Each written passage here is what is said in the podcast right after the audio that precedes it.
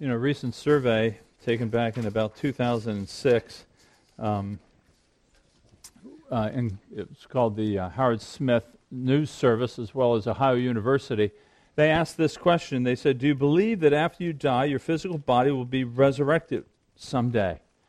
Out of America, North America, 54% said, said no. Do not believe in a bodily resurrection. Well, this is a happy day for the Christian. This is a, a great day, and I, I trust you've been so, served well this week. I think back to uh, Sunday um, when Luke preached on entering Jerusalem. You know, I was, I'm sure you were struck by the faithfulness of Jesus Christ that he set his face to Jerusalem, that he said, I must go to Jerusalem, suffer many things, and die. And then on Thursday, uh, we were just kind of stunned in the, in the gratefulness that we have to Jesus who did not let the cup pass, but he drank the very last drop of God's wrath against our sin. And then on Friday, we were shocked as the Son of Man is hanging on the tree and, he's committing his spirit to the Father and he's breathing his last and he's dying. I mean, when you think back to the suffering and the death of the Messiah, we saw how the hope and, and, the, and the desire of the people following Jesus were dashed. I mean, what was happening to this kingdom that was coming? I mean, their hope was gone. But then within three days, within three days, everything changed. Jesus Christ was raised from the dead. The resurrection of Jesus, and accordingly our resurrection, is the bedrock of our faith. I mean, this is where our hope and our joy and our satisfaction.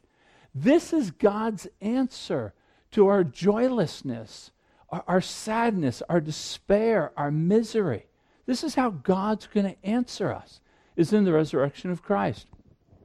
Now, I haven't preached on a narrative in the resurrection for a while. So we're going to look at we're going to look at Matthew 28. We're going to look at verses 1 to 10. And um, what we're going to do is just, I'm going to draw maybe three considerations of the resurrection, and then we're going to look at some implications of that. So if you would read with me in Matthew 28, 1 to 10. And I've prayed for your eyes to be refreshed. You're familiar with this, but it doesn't change that this is the happiest day for us. When God has drawn forth and begun a new creation. A new order is being formed even now. So read with me. It says, Now after the Sabbath, toward the dawn of the first day of the week, Mary Magdalene and the other Mary went to see the tomb. And behold, there was a great earthquake, for an angel of the Lord descended from heaven and came and rolled back the stone and sat on it. His appearance was like lightning, his clothing white as snow and for fear of him the guards trembled and became like dead men. But the angel said to the woman, Do not be afraid, for I know that you seek Jesus who was crucified. He is not here, he is risen. Come and see the place where he lay. Then go quickly and tell his disciples that he is risen from the dead. And behold, he is going before you to Galilee. There you will see him. See, I have told you. So they departed quickly from the tomb with fear and great joy and ran to tell his disciples. Behold, Jesus met them and said, Greetings. They came up and took hold of his feet and worshiped him. Then Jesus said to them, Do not be afraid. Go and tell my brothers to go to Galilee, and there they will see me. Okay, so let me just give you three things to consider about this, and we'll just look at each one. The first, the resurrection for the Christian is a public historical event. It's not a fable, it's not a tale, it's not a hoax. That's the first thing we see here. You know, the resurrection has always been challenged from the beginning. Some have said that, that the resurrection was just a hoax. It was a scheme to elevate Jesus in the eyes of his followers, that someone stole his body. But it, but it didn't happen. Or others have said, no, the, the resurrection of Jesus really was just a resuscitation of Jesus. He didn't really die, He just kind of lost consciousness from the pain and he came to life later or he regained his consciousness. Others say that this resurrection didn't really happen, it was more of a narrative of life. It, it's, more of an, it's more of an allegory. In other words, we in life will experience many resurrections as we go through trouble and as we grow through them.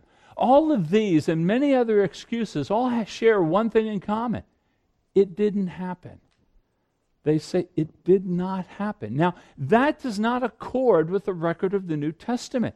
The New Testament writers, the gospel writers, and, the, and Paul writing in the letters, they see it as happening an actual historical public event. There was an empty tomb, there were eyewitnesses. Well, what happened? Well, Matthew 28 tells us a little bit what happened. You see that Matthew records the women were on the way to the tomb. That's when an angel descended from heaven, creating an earthquake. Now remember, earthquakes in Scripture are not just the shifting of plates on the earth. Earthquakes and in Scripture, it's like God coming and ringing the doorbell. His presence is coming either in judgment or beginning some end time event. But an earthquake is always God appearing. And God did appear in the glory of this angel. Earthquake happened. He rolls the stone away. Now, in John, in Greek, it literally he is he lifted up the stone and moved it. And then it says he sat upon it. Can you imagine? He's sitting on it, unchallenged, unthreatened by the Roman guard. He's sitting on it. Can you imagine his perhaps his feet were dangling on it. Spurgeon says that he was sitting on it, defying all of earth and hell to try and roll the stone back. He's sitting. Why did he roll the stone back?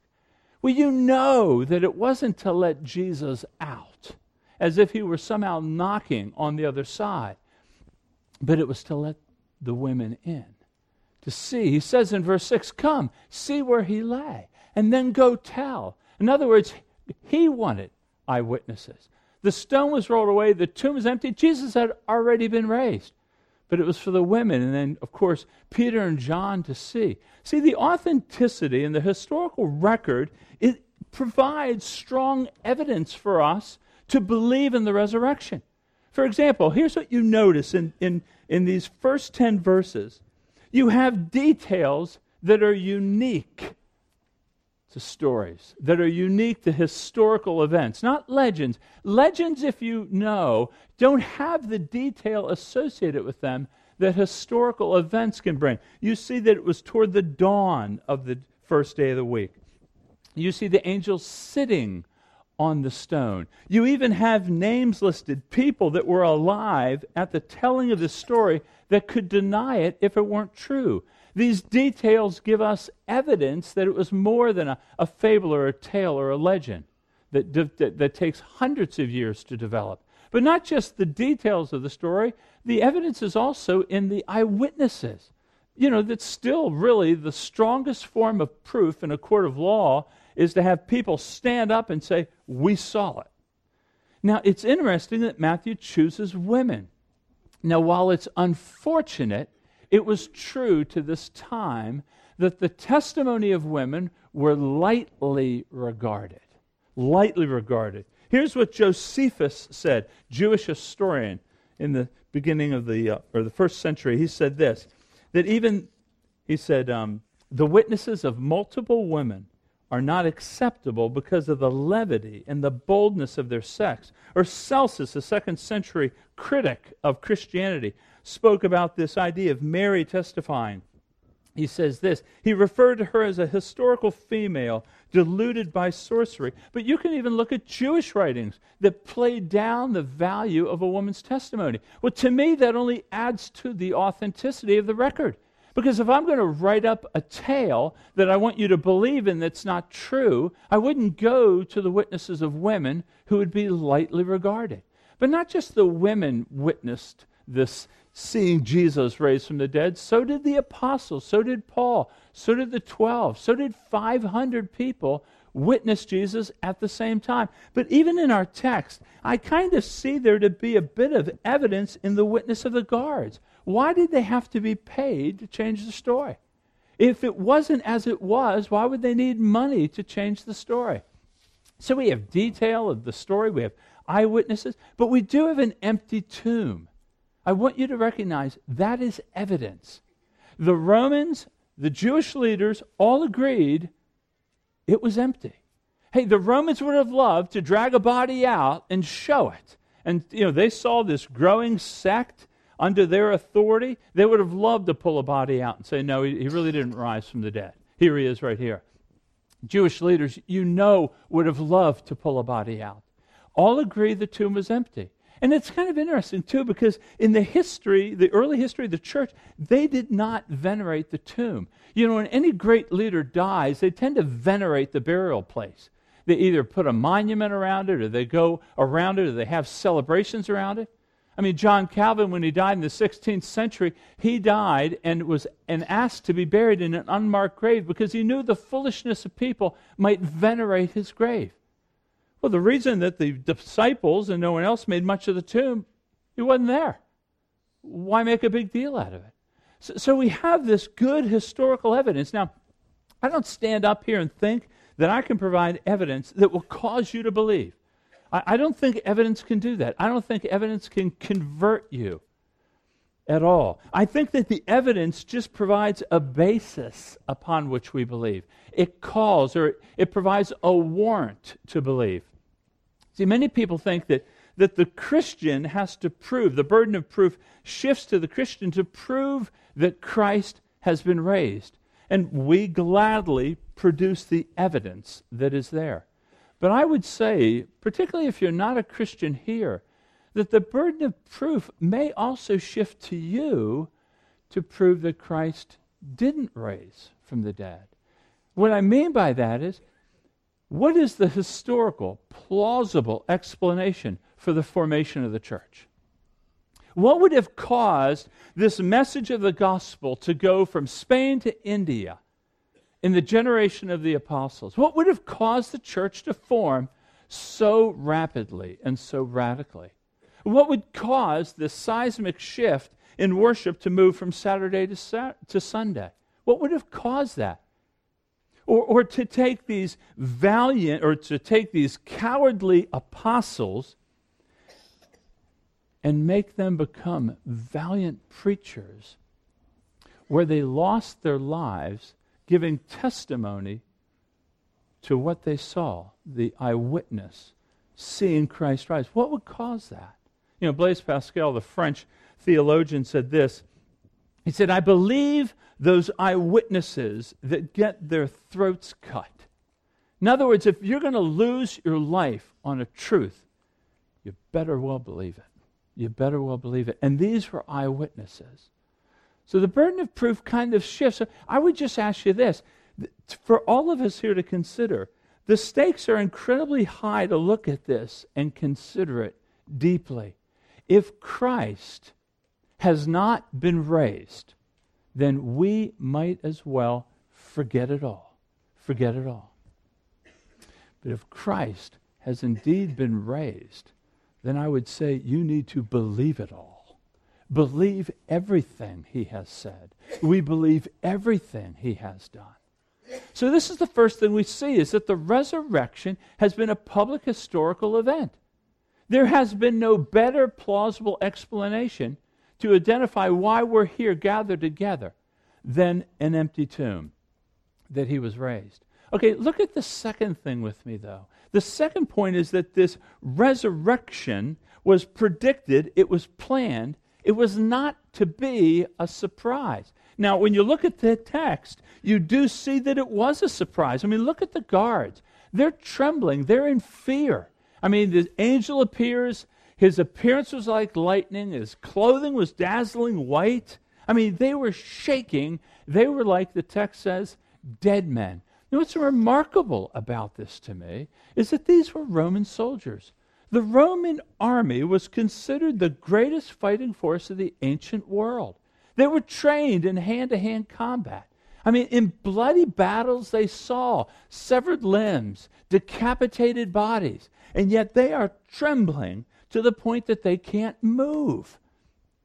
Here's the irony these guards that were alive, supposing to guard a dead man, are like dead men guarding a man who's alive.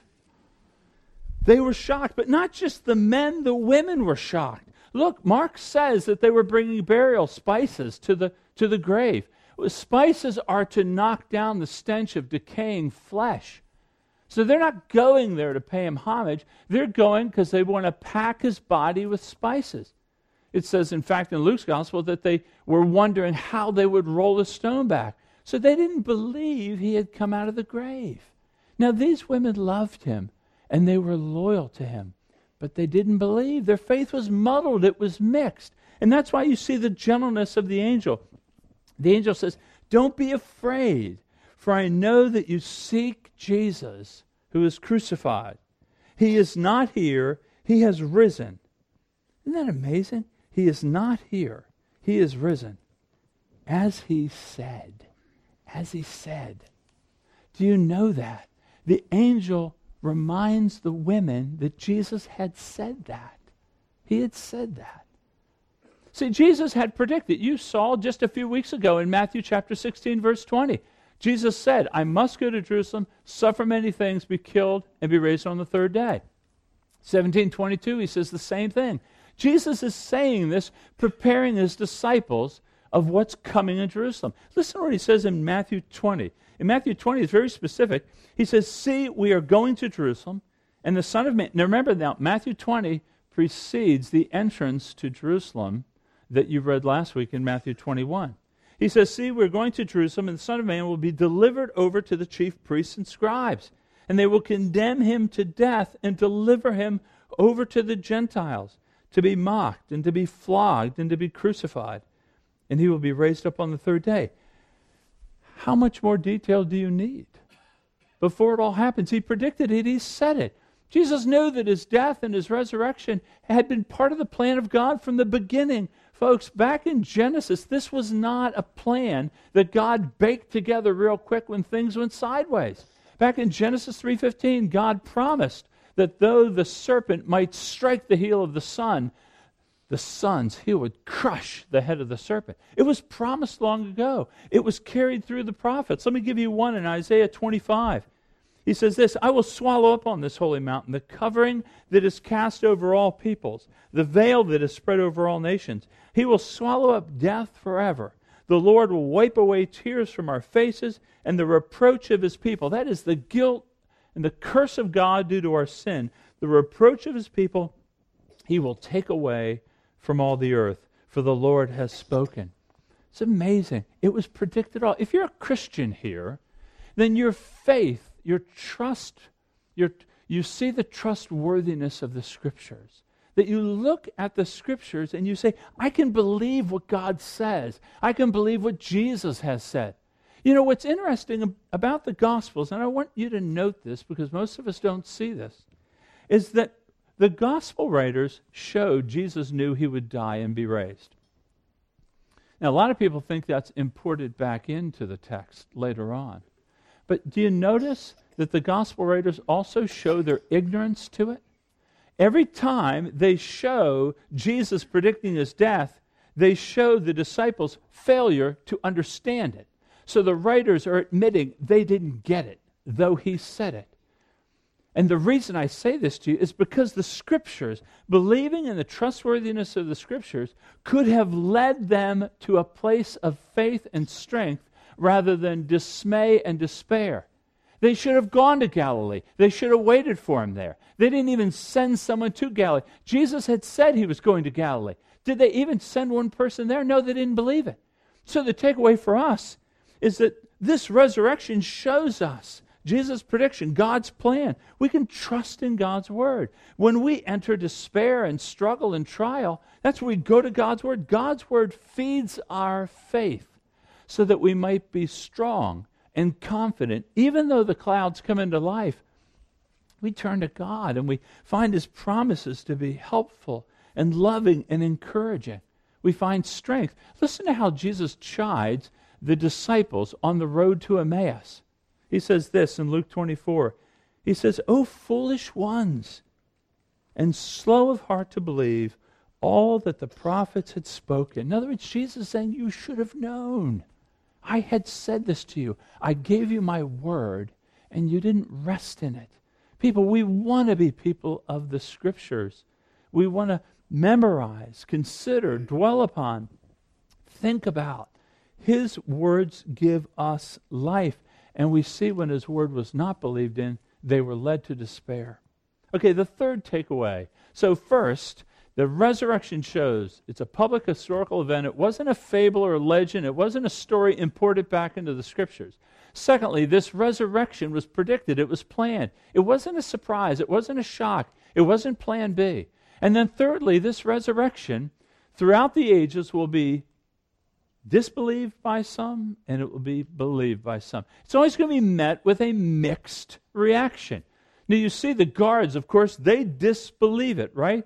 They saw the angel, they saw the appearances of lightning, uh, they felt the earthquake, right? But if you were to read in verses 11 to 15 of the same chapter, you would find that they were easily bought off with some money. They, they easily, they, they just got rid of the truth and just moved on with a new story for money. Now, hold them in contrast. So, this is the second earthquake, right? The first earthquake in the gospel was when Jesus was crucified. So, I want to paint two scenes here. You have a crucifixion, resurrection. You have earthquake here and earthquake here. You have guards here around the cross. You got guards here around the tomb. This set of guards, though, interestingly, believed. It was, it was the centurion that said, after the earthquake, seeing Jesus die, he says, Truly, you are the Son of God. Truly. And then you have another set of guards with another earthquake and another angel, another blast of glory. And they turn around and they're easily bought. They didn't want to believe. I don't know if it was too inconvenient for them. I don't know if it was changing their plans too much. I don't know why they didn't believe. It could be a myriad of reasons. But they chose not to believe. You see the same thing in the religious leaders. The religious leaders didn't send anybody to the tomb, they didn't check it out. They just said, no, no, no, here's another story. Here's a naturalistic explanation that we can give. Uh, the body was stolen. You pay them off and we're good to go. Isn't it funny how these religious leaders, who didn't even go to the tomb to check it out, made up a new story? You have the same scene when Jesus was born. And the wise men went to Herod and said, Hey, we've seen the star, the king of the Jews. He's been born. We've come to worship him. So he goes, Herod goes and checks out the chief priests and the leaders of Israel. And what's this about? Oh, yeah, yeah. Micah 5. He's going to be born in Bethlehem, Ephrathah. There's four Bethlehems at the time. They nailed the one. This is the one who's to be born. They didn't even send anybody to check it out. I don't know why. They didn't want to believe. Maybe they didn't want to lose their positions. The reality of it is, here's the reality you can hear the evidence of the resurrection. It won't make you a Christian. You can even have knowledge of the resurrection, but it doesn't save you, it doesn't make you a Christian. There are types of knowledge you realize. There is some knowledge, there is like the knowledge of arithmetic 2 and 2 equal 4. That doesn't demand anything from us, it doesn't change anything in my life.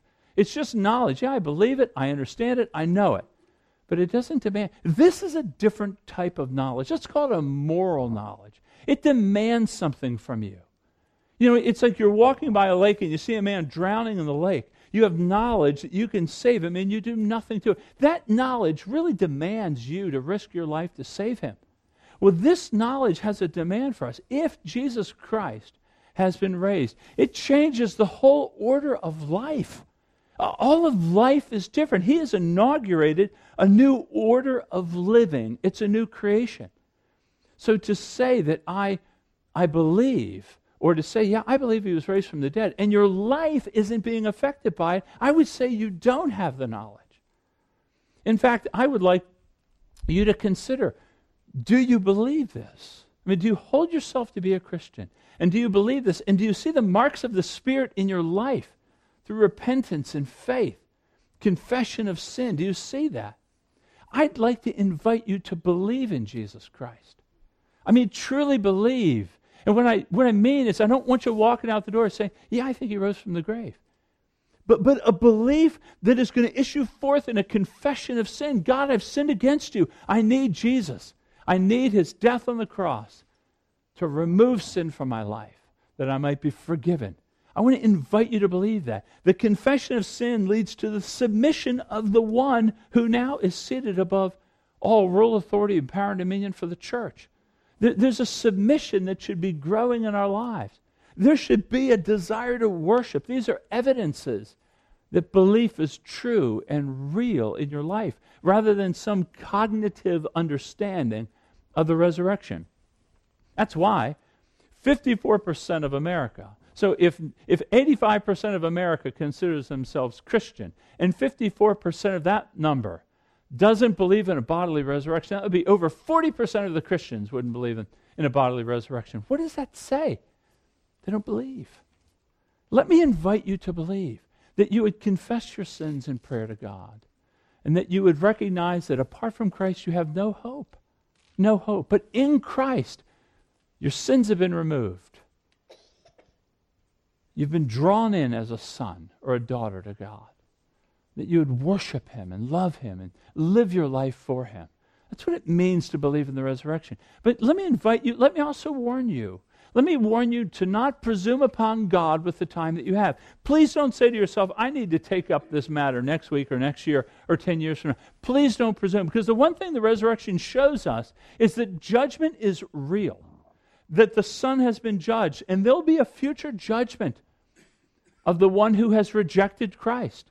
And if these guards were intimidated by the mere display of one little angel, then the day that Christ comes back in glory and power as the risen, conquering Messiah, there is no comparison.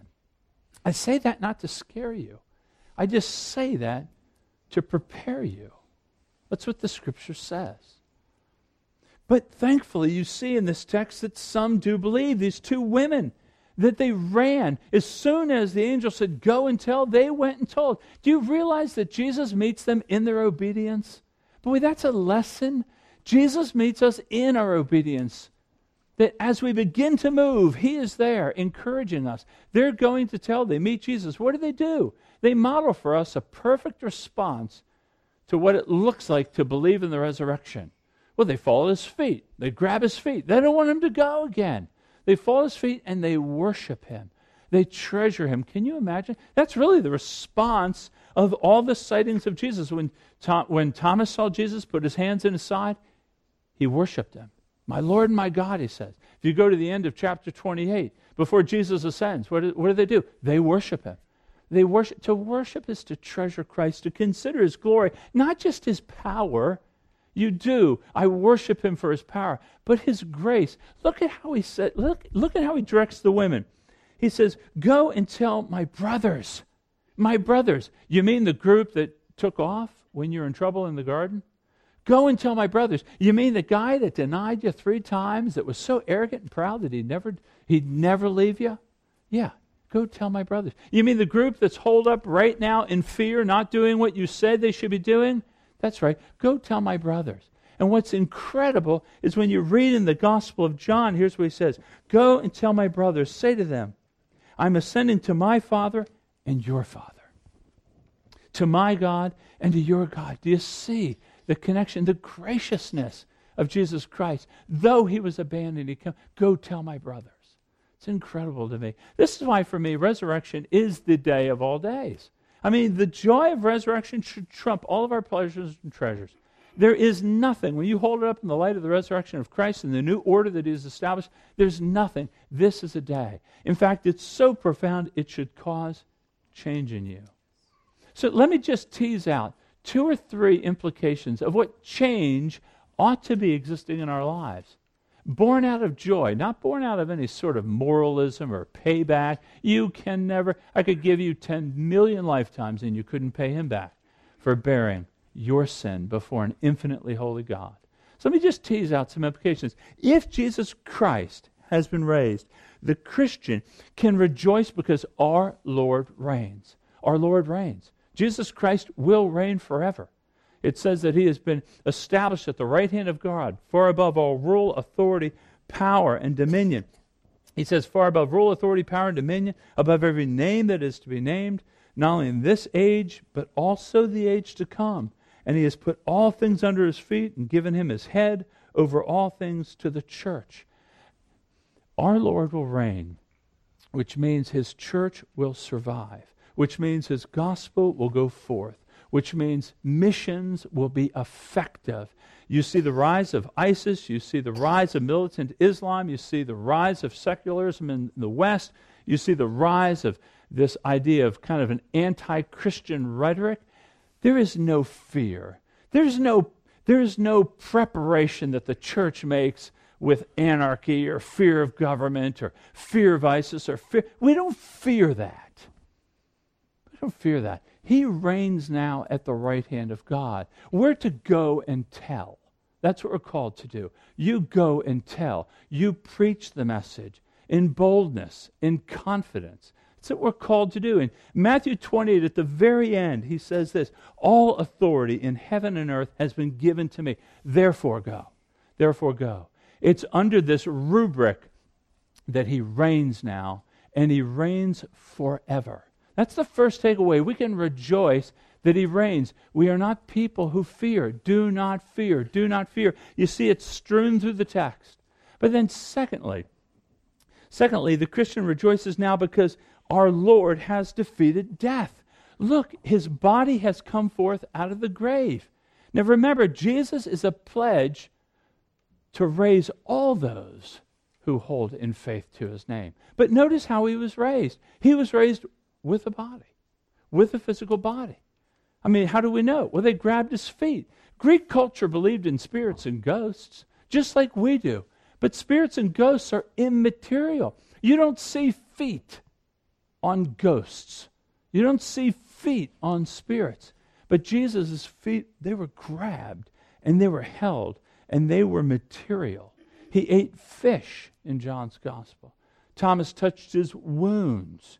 He was raised with a body, but he was raised spiritually as well. He could pass through walls. He could move from place to place outside the normal traffic of feet. And as he has been raised, so shall we will be raised. I mean, as you get older in your body's age, this is why, even if I wasn't a Christian, I'd want to be one. I mean, I'd want to know that there's something on the other side. Listen to what Paul writes. He says, Someone will ask, How are the dead raised? With what kind of body do they come? Here's what Paul says What is sown perishable will be raised imperishable. What is sown in dishonor will be raised in glory. What is sown in weakness will be raised in power. Think about the weakening of your body as you age. What is sown in natural body will be raised a spiritual body. If there is a natural body, there is a spiritual body. He says, Thus it's written, the first man, Adam, became a living being. The last Adam became a life giving spirit. But it is not the spiritual that is first, but the natural, that is us, our bodies, then the spiritual. The first man was from the earth, a man of dust. The second man is from heaven. As was the man of dust, so also are those who are of the dust. And as is the man of heaven, so also those who are of heaven. Just as we have borne the image of the man of dust, we shall also bear the image of the man of heaven. That is what is waiting for us. If Christ is raised, the Christian can rejoice, not just because our Lord reigns, not just because our Lord has defeated death, but also because he has earned us forgiveness. We sang about that. He's earned us forgiveness. You are accepted by God right now. You're accepted. It says in Galatians 1 4, he was delivered over because of our sins. In Romans chapter 4, 25, he was put to death for our transgressions. He was raised for our justification. Justification means we're declared innocent. It's just as if we'd never sinned. Jesus has borne him. Do you understand the striving that we do as Christians? The efforts that we put forth to find approval with God? That we need to do this. We've got to keep our little list of holiness that will find acceptance. We don't delight, we don't treasure in Christ because we're too busy sometimes trying to re earn his favor from the, from the events of the last week. And, and, and the resurrection reminds us you are accepted in Christ. Delight in that, people. Treasure in his finished work. It is finished, he said. It is all done. Those of us in Christ delight in it, rest in it. It shouldn't lead to a leisureliness in this life, it should lead to a confident perseverance with joy. Let me give you one more. The Christian can rejoice because the Lord has recreated us. Now, this is what I was saying at the beginning. If the resurrection is true, if Jesus has come back in this new spiritual material body, he has inaugurated a kingdom and a creation of which we now are belonging. You know, we have the promises in the Old Testament. The lion will lay down with the lamb, the child will put his hand in the viper's pit, the blind will see, the deaf will hear, the lame will walk, the dead will be raised. All of those are pictures of this new order that God is creating out of the disarray of sin. He's creating an entirely new order of which now we, by faith, are part of. So you are now part of a new order. This is incredible. That's the point of the earthquake, by the way. You know, the earthquake is God shaking this old, tired earth, this kingdom of man that has fallen. And, it's looking to a new heavens and a new earth. And it says in Hebrews 12, a, kingdom that cannot be shaken. There will be no more earthquakes in heaven. It can't be shaken. We're part of that order. That's calling us to live in radical ways. We live differently than the world. Listen, to us, weakness is strength. To us, dying is living. To us, poverty is riches. I mean, to us, service is greatness. That, that's the new order we're part of. And we, we want to live that way. That's why we get excited on this day. Every Sunday is Resurrection Day. The early church celebrated this day every Sunday. You and I are part of a new order, a totally new order. Do we see this in our marriages? Do we see this in our parenting? Do we see this in the way we handle our money? Do we see this as how we work? I mean, you tell me from your life. If not, confess. Don't go into a pit, go to the cross. That's where he paid for the sins. The last one, the last point I'll make that a little closer to home for, for Carol and I and Carol's family is that if Christ is raised, the Christian can, can rejoice because God has given his Spirit, the Son ascends to the Father and sends the Spirit. And then the Spirit dwells within us bringing us, changing us from glory to glory. In fact, in Romans 8 11, he says this, and I believe Nick even read it at the beginning. If the spirit of him who raised Jesus from the dead dwells in you, he who raised Christ from the dead will also give life to your mortal bodies through his spirit who dwells in you. In other words, God, because of the resurrection, God gives the Spirit to us and the Spirit works in us all the way up to the point of death, changing us and transforming us and convicting us. Carol's going to share um, a brief testimony about what we have walked through. I know Ray shared with many of you. Carol is my wife, and uh, she lost her father two days ago on Good Friday. And we, by God's grace and thankfulness, Luke and elders of this church, allowed us to stay down there over the weekend so that we could be there with him. And, and we saw this resurrection power take place in a great work as God prepared a man to come see him. This is rooted in the spirit that has come because of the resurrection.